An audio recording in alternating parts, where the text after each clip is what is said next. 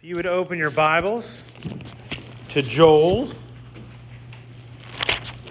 that's actually right before a book named Amos, right after a book named Hosea. Um, I uh, was able to turn to it pretty easily, but only because I had a, a marker there. Um, so, if uh, and if you have a phone, that's even better because you just go J O E L. Um, so we're going to be uh, exploring the book of Joel. Hear now the word of the Lord. The word of the Lord that came to Joel, the son of Pethuel. Hear this, you elders, give ear, all inhabitants of the land. Has such a thing happened in your days, or in the days of your fathers? Tell your children of it. Let your children tell their children and their children to another generation what the cutting locust left, the swarming locust eat, ate. What the swarming locust left, the hopping locust has eaten. What the hopping locust left, the destroying locust has eaten. Awake, you drunkards, and weep, and wail, all you drinkers of wine, because of the sweet wine, for it has cut off from your mouth. For a nation has come up against my land powerful and beyond number. Its teeth are lion's teeth, and its fangs are the fangs of a lioness. It has laid waste my vine and splintered my fig tree. It has stripped off their bark and thrown it down. Their branches are made white. Lament like a virgin wearing a sackcloth for the bridegroom of her youth. The grain offering that the drink offering was cut off. The drink, grain offering, sorry, the grain offering and the drink offering are cut off from the house of the Lord. The priests mourn the ministers of the Lord. The fields are destroyed.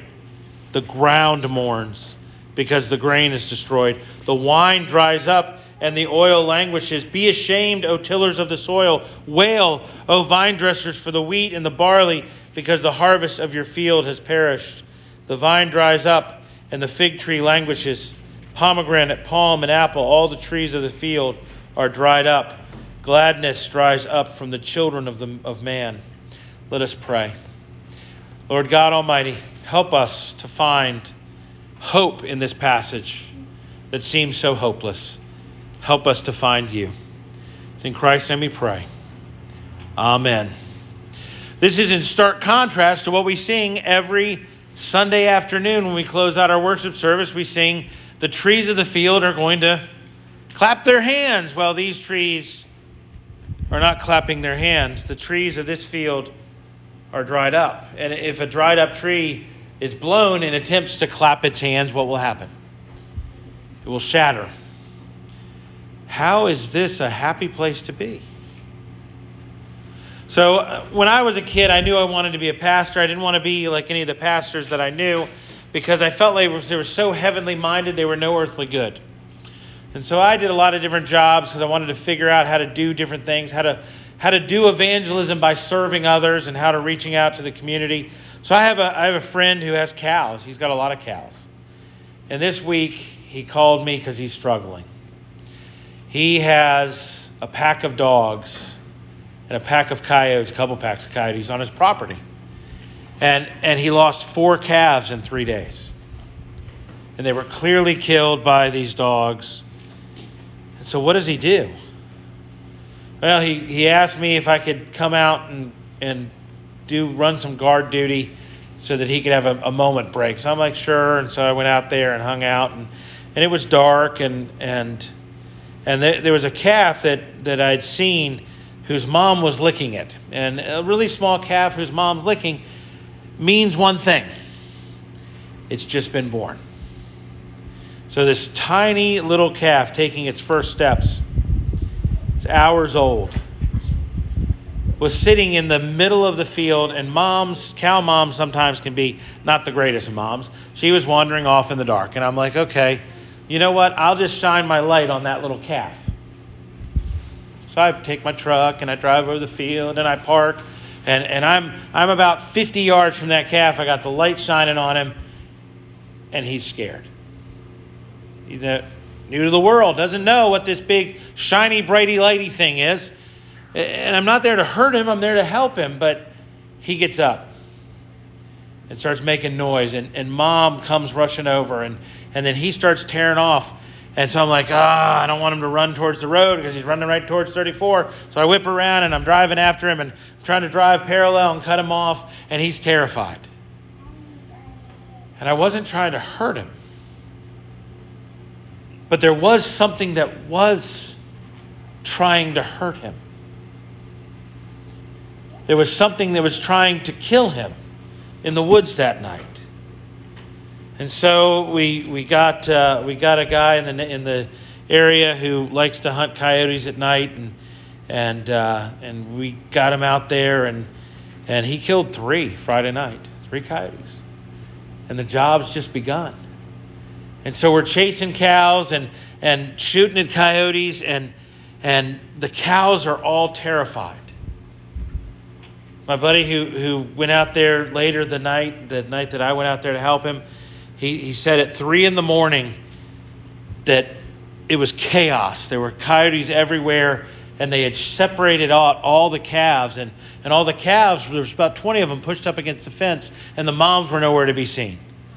So he drove over there, took a couple shots at the coyotes, and, and they ran off, and, and, and then he, he herded the, cat, the calves back to mom and dad, moms dads are they don't care. But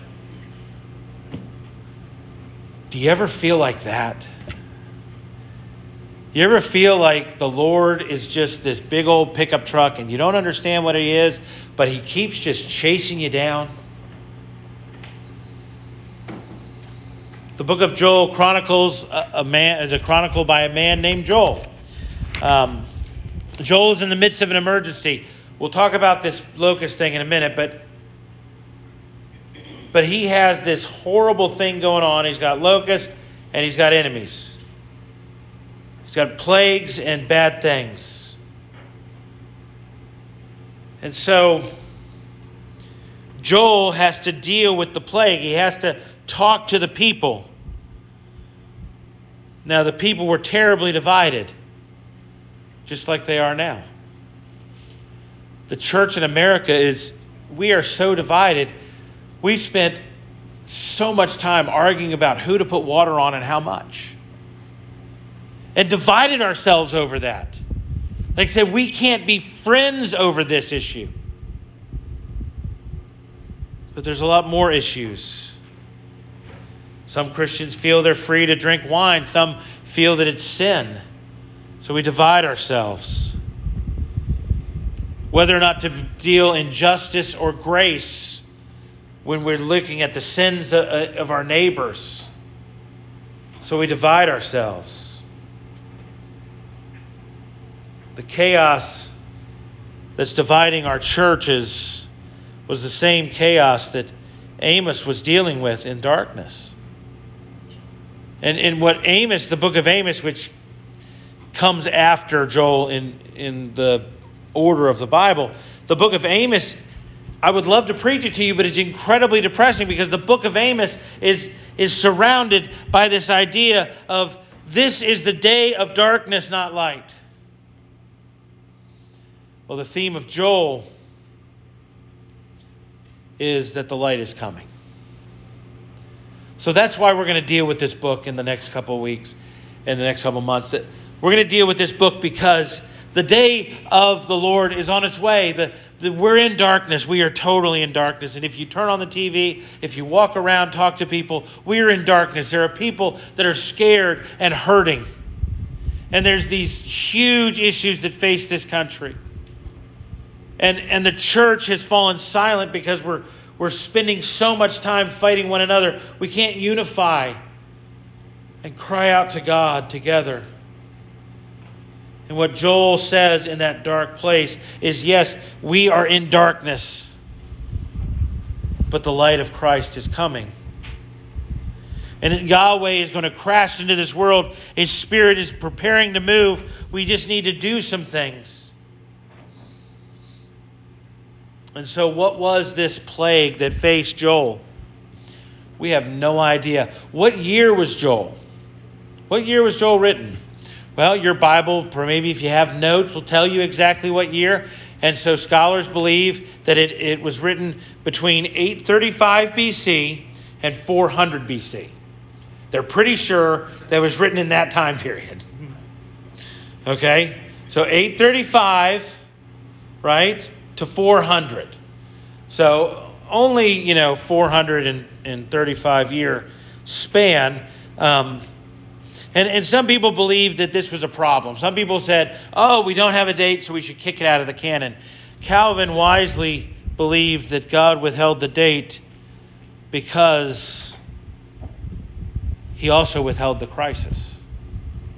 We don't know exactly what was happening, and, and he withheld these things because it would be a book of universal teaching, a, a book that all of us could hold on to when we encountered both the locust, a natural disaster, and enemies who would attack us.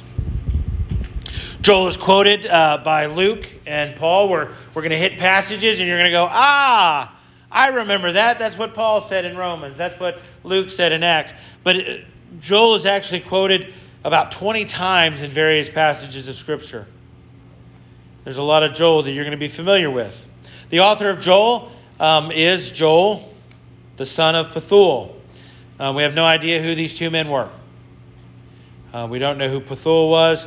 There was some debate uh, about what why a father is mentioned. Calvin is helpful here again. I know we have some house cleaning things to do. The reason why uh, Calvin believed the father is mentioned is because Joel's father was a man of note.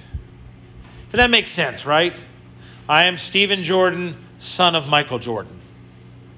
I really am. My dad's name is Michael Jordan. Um, and he's bald, so. But now you remember it, right? Now you know who I am. And and the fact that my dad is is Michael Jordan, now you're going to remember his name, aren't you? So you're going to see him. You're going to, hey, Mike, how you doing? How do you know my name? Because you're the father of Stephen Jordan. You're Michael Jordan. And so the the same idea uh, that goes for for me um, goes for Joel, right? Joel's father most likely was a man of note. But what is greater here is that the word of the Lord came to Joel. What makes this claim incredible is that when you put this claim on a passage that you wrote, you were inviting death to your door if you got it wrong. For claiming to be a prophet, for claiming to speak for God, if you spoke wrong, you were proved to be a liar and you were to, to be put to death. And the reason for this was that, that misspeaking and saying, Thus saith the Lord,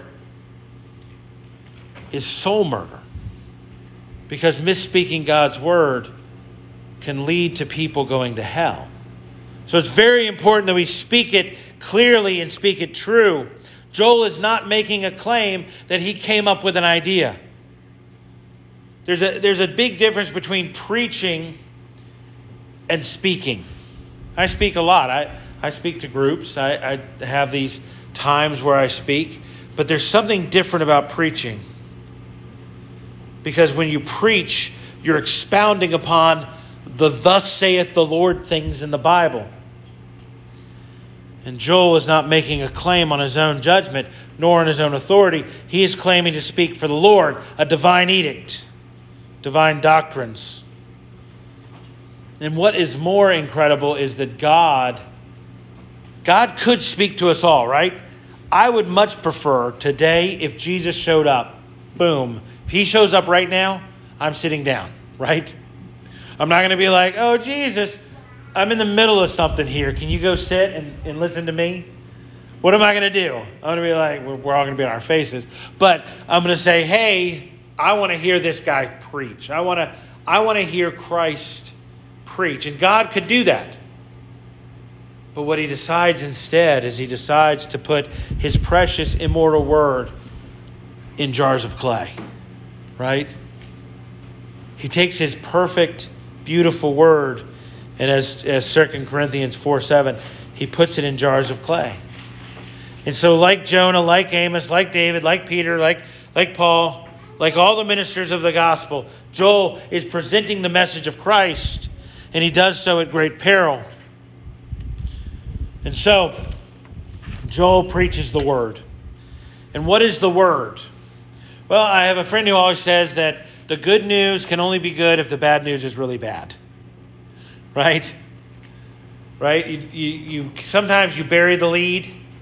You know, I was in a car accident and I'm okay. But the guy that hit me owns a dealership and he's giving us a brand new car, right? You you bury the you bury the lead sometimes. And and the gospel is good, but sometimes the only way we can understand how good it is if we understand how bad the curse is. And so the bad news first. Verse 2 Hear this, you elders. The first call is to the, the presbyters. Now, this, this could be the, the old people in the church, or it could be the leaders of the church. The church did have a, a, a office of elder at this time because um, they had it since the days of a guy named Moses. Um, and so I, I believe it's hear this, leaders of the church. Give ear, all the inhabitants of the land. So the leaders are called to the sacred word, but then the people are also called. For God often punishes men. COVID is a curse. Did it start in a lab or did it start in a cave? Probably both, right? right? They found it in a cave and then they monkeyed with it, right? And then, then if that's true, if if the if the Wuhan lab, which we're starting to get traction on, maybe this was this was a created virus, then we go to who's to blame, right? Well, did the Chinese release it intentionally? If that's true, which we don't know, did they release it intentionally or did did they release it accidentally? Whose fault is it then? Right? And then we also know that America gave a huge pile of money to the Wuhan lab to do this work because we weren't allowed to do it in America. We weren't allowed to do gain of function. Um, there's some problems. So, so America, being a righteous nation, not. Gave a big pile of money to a lab because we're not allowed to do stuff here, so we gave it to a Chinese lab to do gain. So who's to blame? I am. I'm to blame. Here, you elders, hear all the inhabitants of the land. A curse has come upon you. Doesn't matter what men intended, it matters what God intended. For God intended for that virus to sweep across the nations. And that's to get our attention. And so, if it is to get our attention, then we should look upward. We should look to the Lord. And so, Joel says to everyone, plagues, trials, tribulations, they are all from the Lord. They are discipline of the Lord. And what should you do? well, let's think about it. Has anything happened in your days or in the days of your fathers?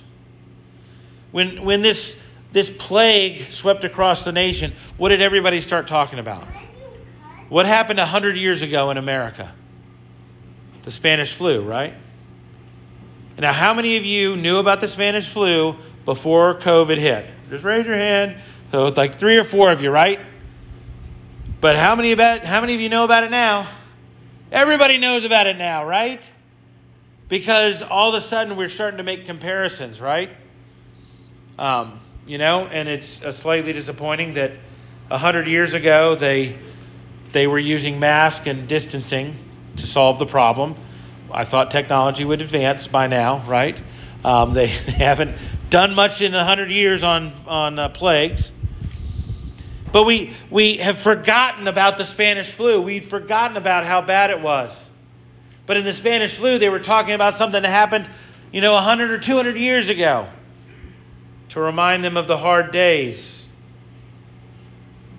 We forget. We forget about the plagues that harm mankind. And, and so it's no surprise that a hundred year later we have another plague.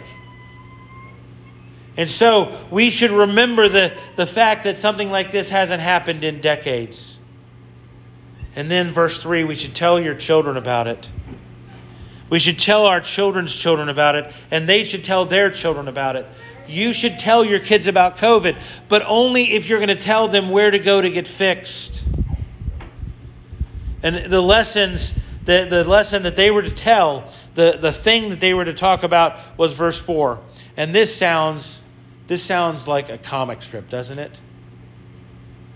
This sounds like a comic strip. There, there's a there's an old uh, adage, you know, we had a, a roach problem, so we we brought in rats, and we had a rat problem, so we brought in cats. We had a cat problem, so we brought in alligators. Right? You know, just, there's just this huge problem, and it just keeps getting bigger. And so, uh, what the cutting locust? I thought there was only one kind of locust, but clearly there's a whole bunch. And who created those locusts? The Lord did, right? And so the cutting locusts, they left some stuff. Well, thank goodness the cutting locusts are through. They le- oh wait, the swarming locusts are coming. And they're eating a bunch of stuff. Oh, the swarming locusts are gone. We're saved. And then the hopping locust ate what was left. And then after the hopping locust, maybe there's just a little bit left. Then the destroying locust came and ate the rest of it. This plague was just wave after wave of different kinds of locusts. They devoured everything. There was no chance to even breathe. COVID has cursed our land, and are we done yet? Are we done with it? Or is there something coming behind it? Is there something behind it that's coming now? China's speaking of war. Russia's speaking of war. What's coming behind it? It feels like America is a cursed land, does it not? And the days that America did well were days that the church rose up and spoke into the dark culture. The church has not done this in a long time. So, what should the church in America do? Verse 5 Awake, you drunkards, and weep and wail, all you drinkers of wine, because of the sweet wine, for it is cut off from your mouth. It's time for the church to wake up.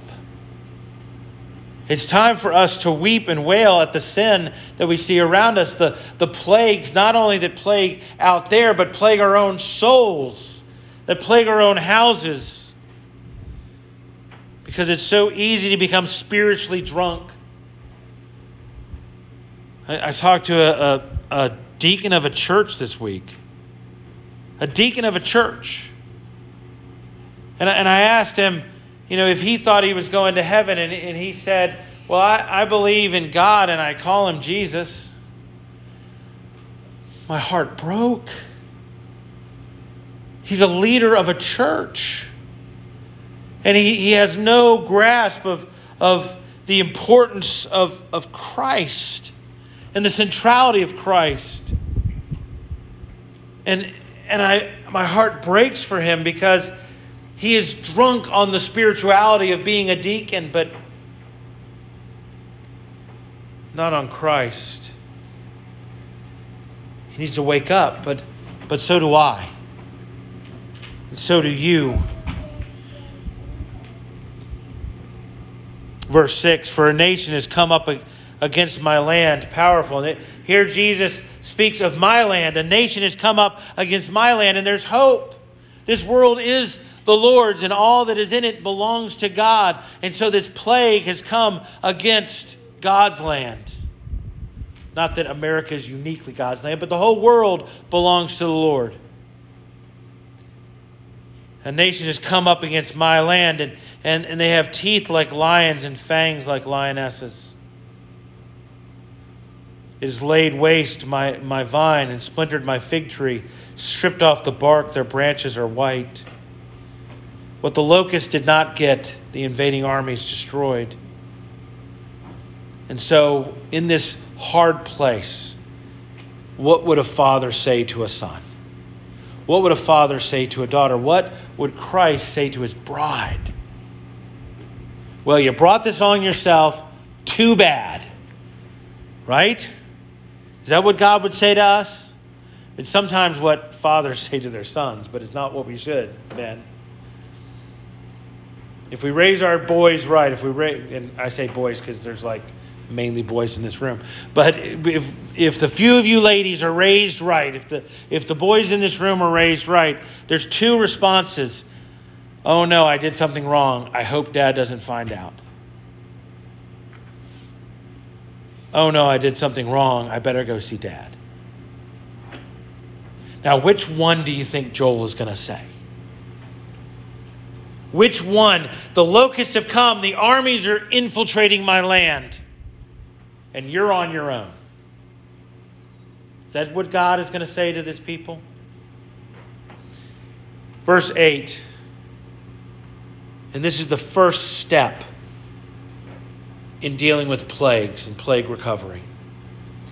Verse 8 Lament like a virgin wearing sackcloth for the bridegroom of her youth. In Tuscumbia, PC, at the Tuscumbia PCA Church in Alabama, there's a bell in the tower. It was bought about 100 years ago. And I can't recall why. It might have been the Spanish flu, but I think there was dysentery that had swept through the, the area in North Alabama. A young man was engaged to be married with the love to the love of his life. She got sick and died. And he took all the money that he had set aside to start their life together and he bought the bell. He bought the bell for the church. And, and he had it put in the church so that every day it would ring, he would remember the loss of his life. That, that is some serious lamenting, isn't it? In Elmwood Cemetery, they, they buried a bride in her wedding dress because she died the day before her wedding. And I, I can't remember exactly what the stone said. I tried to find it, but the stone, and it was a pastor's, it was a pastor's daughter, and it was a Presbyterian pastor's daughter, and, the stone says, if I'm getting the story right, the stone says something to the effect of, "Here lies adorned as a bride awaiting the groom." oh, it just makes your heart sink, doesn't it? The plagues that have rocked this world, it, it makes you feel like a bride on the day of her wedding, burying her fiance, all, all the promises, the plans, and the joys. Is that not the picture of the greatest suffering there is? And what God says in that moment, He says, Church, lament like your husband has died. Now, will the church ever know what that feels like? Will the church ever know the experience of, of being a bride and her husband dying? Is that not exactly what happened? Is that not what exactly exactly what happened to you as you were growing up and you learned for the first time? Do you remember the first time you learned that Jesus was killed? You were sitting in Sunday school, you were sitting in church, and someone said, and then Jesus died, and you were coloring or what? What? He died? I can't tell you how many times I've told a, a, child who was outside the church that Jesus died, that Jesus is God, that Jesus lived a perfect life to pay the penalty for sin, and Jesus died on a cross. And I have to quickly say, it's okay. He came back to life.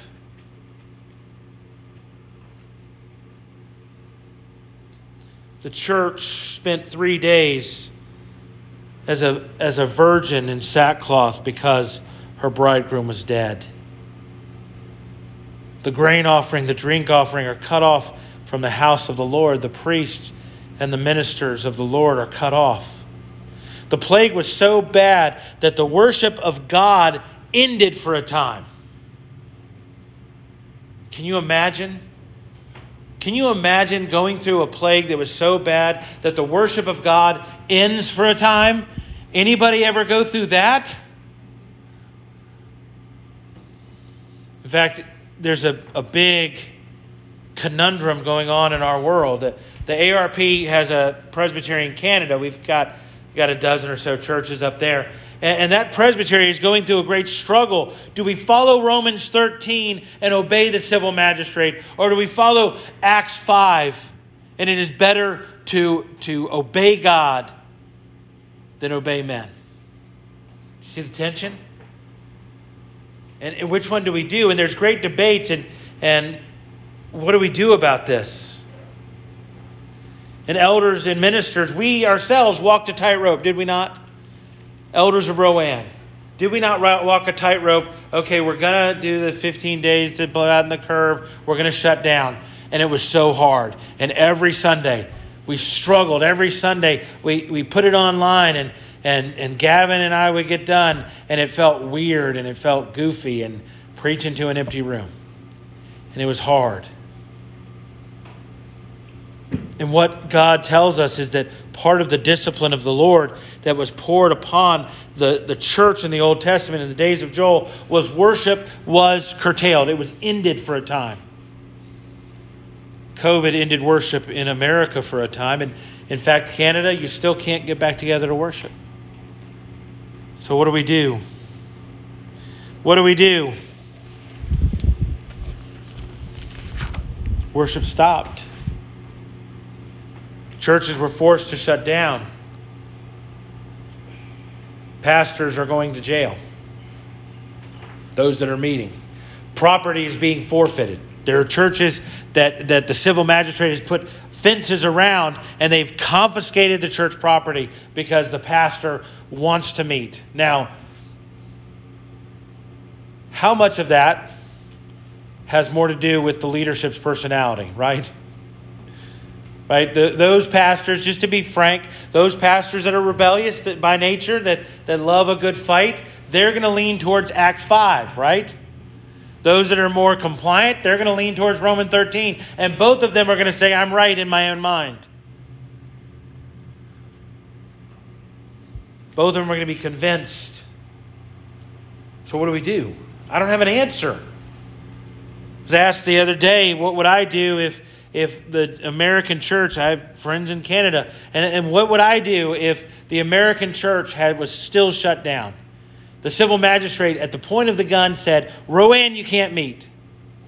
And what I said was, I would go to presbytery, we'd fight it out. And whatever we decided, that's what I would do. I would go to my, my authority in the church and we would make a decision. And then I would live with the consequences either way. I'd probably begin my prison ministry. Mm-hmm. Right? You guys would have to put money in my commissary. Um, these people, the fields are destroyed, verse 10. They mourn. The grain is gone, the wine is gone, everything's bad. The, the tillers of the field, the vine dressers, verse 11, are ashamed. They failed to, to feed the people. Can you imagine being a, a vine dresser or a, a plowman in those days. And people coming to you and saying, I'm so hungry. And you turning around and your field is just gone, just devastated. And the shame you'd feel that you couldn't help them. The vine dries up, verse 12. The fig languishes, the, the pomegranate, palm, apple, all the things are gone. They're gone. Boy, this is a cheery Father's Day theme, isn't it? It is. It is. And so here's where we're going to close. Here's kids, here's your Father's Day sermon. You want a Father's Day sermon? Everybody want a Father's Day sermon? Shake your head yes. You want a Father's Day sermon? Kids, why do dads bring suffering into your life? Is it because they're mean? Or is it because suffering gets your attention? Right? Suffering gets your attention. And, and so, is it because dads love to make you suffer? Is there any dad in here that loves to spank their kids? It's like, I hope they do something bad. I would love to get home and have my wife say, Oh my goodness, you're taking care of this problem. That's a dad. Who's, who loves that? Who loves getting that call from your wife? Honey, come home and beat the children. Beat them long, beat them hard, beat them because they are driving me crazy. No dad likes that call. Do you think dads like taking your toys, kids? Grounding you? He hates it. Think mom likes doing that? Do, do you think dads like taking something that that you want to do away from you? Do you think dads like making you do something that you don't want to do? I, have made a mistake many times. I've mentioned my painful childhood in Brussels sprouts. I want to make it clear today. We need to make I need to make this I need to clear up my my fault. My childhood when Brussels sprouts were served, they were boiled Brussels sprouts. Unseasoned bro- yes. Yes, I, I'm telling you, I really you guys should take up a collection for me to go to therapy. My my mother in the 70s did not know that you could actually put olive oil on them and some spices and put them in the oven and that they were the most incredible things ever, right? Yes, right? The first time somebody said, "Hey, let's make some Brussels sprouts." I was at a friend's house. We were hanging out. He goes, "Oh my goodness, let me make some tuna and Brussels sprouts." And I was like, "Oh, great." You know, I'm going to have to do some missionary eating. You know what missionary eating is? You don't look down. You just right? You try to drink a lot. You have a good drink on your hands so you can wash it down. And then he brought out this these Brussels sprouts and put them on my plate. And when they put them on there, they crackled when they hit each other. And and they were just so crispy. And they, oh my goodness, I need some Brussels. Can we get some Brussels sprouts? They were so good. Okay. My father, he must have hated me with those Brussels sprouts, but fathers that love their children discipline them. And sometimes it's just that they need to eat Brussels sprouts because that's good for them. And sometimes it's it's that they need to spank them because they need to get their attention. And sometimes they need to take something away so they can have their attention. And sometimes they, they need to ground them so they can get them dialed in to what they need to be doing in their life. The children of men are people of rebellion. We are disobedient by our very nature. We don't know what they did to get God's wrath kindled and his discipline provoked. But it doesn't matter. What matters is the Lord brought locusts, he brought enemies. Was this to harm them? Or was this to get their attention? What harm can God bring to you that he can't solve later? If the Lord was to discipline you by taking your life, and he has done that, in the history of the church, he has struck men and women down for lying to him, for failing, for touching things they weren't supposed to touch. He has killed them as an act of discipline. But what is that to a God who can bring people back to life? It's nothing. He has not done you harm. He is not a vindictive, abusive father that's boiling Brussels sprouts. He is simply getting his children's attention.